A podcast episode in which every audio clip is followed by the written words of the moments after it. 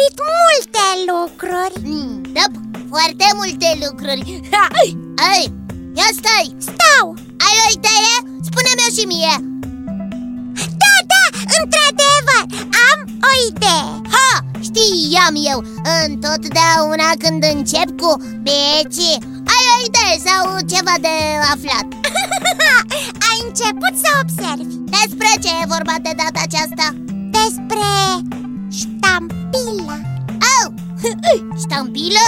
Da, am observat că oamenii folosesc foarte multe acte și documente Și pentru a le da o anumită importanță Sau a le oficializa Sau a le uh, autentifica Nici nu știu cum să spun mai exact Le ștampilează. Mm, Da, ai dreptate am observat și eu asta.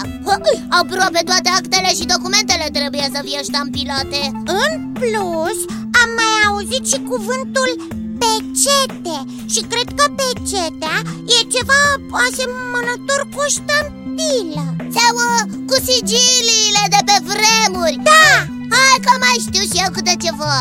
Sigiliu, pecete, ștampila. Hm. Probabil că și expresia a avea gura pecetluită are o legătură cu... A, nu mod sigur, dar știi ceva? Ce anume să știu? N-ar fi mai bine să-l întrebăm pe Zimi tot? Poate ne spune el mai multe despre toate acestea Bună idee! Hai! Zimi tot! Da, biții, pe recepție, ca de obicei Hai, vorbeam despre ștampile, sigilii și păceați și... Am fost tot timpul pe recepție, biții Am și inițiat secvența de căutare. Și la ce rezultate ai ajuns? Când sunteți gata, pot începe scurta istorie a ștampilelor și sigiliilor. Trebuie să vă spun însă că este foarte interesantă, deși este scurtă. Te ascultăm, zimi tot. Când tu ești gata, poți să începi. În primul rând, trebuie să vă spun că știința care se ocupă cu studiul sigiliilor și al ștampilelor se numește... Ștampilografie! Nu, biții, nu ștampilografie, ci sigilografie. Aha, am înțeles. Vine de la sigilii, nu de la ștampile. Da, biții, așa este. Sigiliile și pecețile domnești de pe vremuri sunt, ca să zic așa, strămoșii ștampilelor moderne. Sigilii domnești. Am auzit de ele? Sigilografia studiază principalul mijloc de validare a documentelor, și anume sigiliul prin sigiliu se definește amprenta rămasă pe documente în ceară, fum sau tuș în urma aplicării matricei sigilare. A, ce e aia matricea sigilară? Matricea sigilare era pe vremuri instrumentul cu ajutorul căruia se realiza sigilarea. Era fabricat din argint, din bronz, din oțel sau din alamă. Unele sub formă de inel, breloc, erau din aur cu pietre prețioase.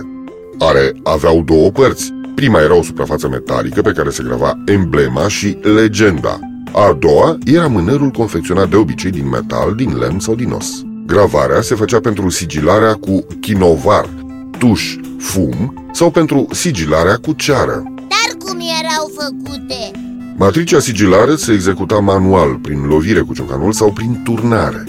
Matricile domnești, sigiliile și pecețile domnești erau păstrate în secolul al XIV-lea și al XVI-lea de primul logofăt.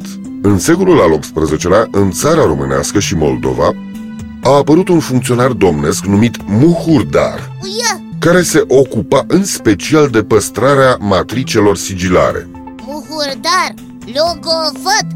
N-am știut niciodată cu ce se ocupă un logofăt la curtea domnească Ai aflat acum domnești. Mm, Da, a, continuă zi tot. Folosirea unui sigiliu era determinată de importanța documentului sau importanța persoanei care folosea și a avea dreptul de folosire a respectivului sigiliu. Cu sigiliile mari se autentificau hrisoavele, uricile, patentele erau foarte importante, iar cu sigiliile mai mici se autentificau actele de mai mică importanță, poruncile sau scrisorile domnești. Erau mai multe tipuri de sigilii? Daiții erau de mai multe feluri. Sigilografia împarte sigiliile după tipul reprezentat din emblemă, limba în care sunt scrise legendele, forma, mărimea, modul de confecționare și conservare a sigiliilor.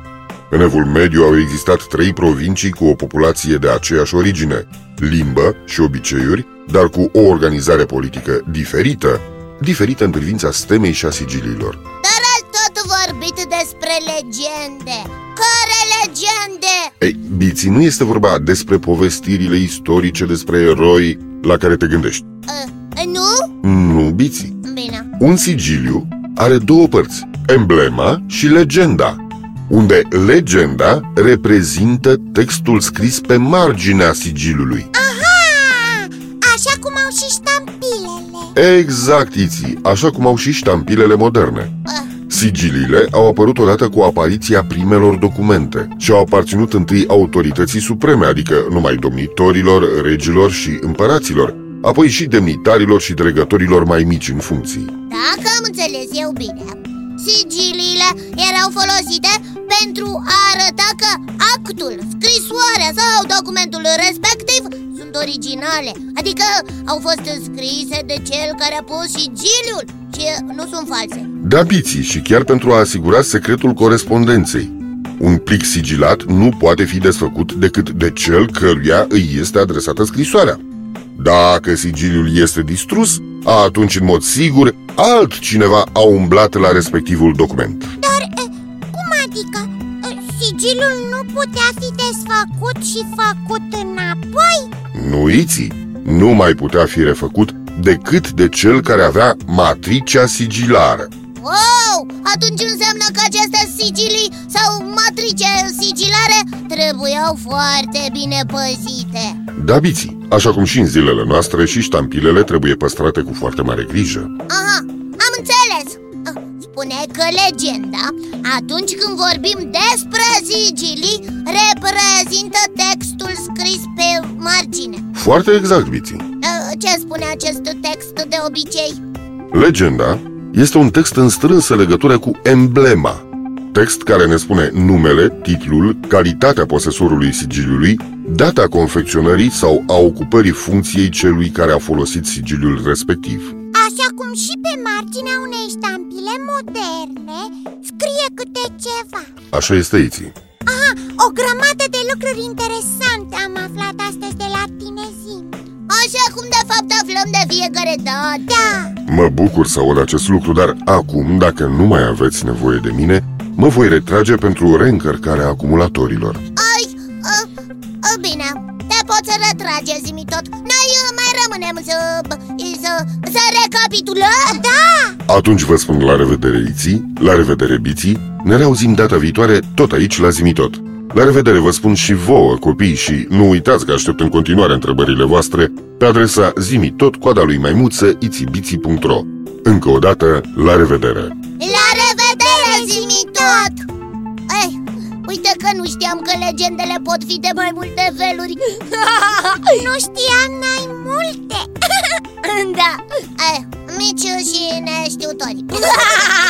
Noroc cu Zimi Ei, și cu tine, că-ți vin idei. Zimi, tot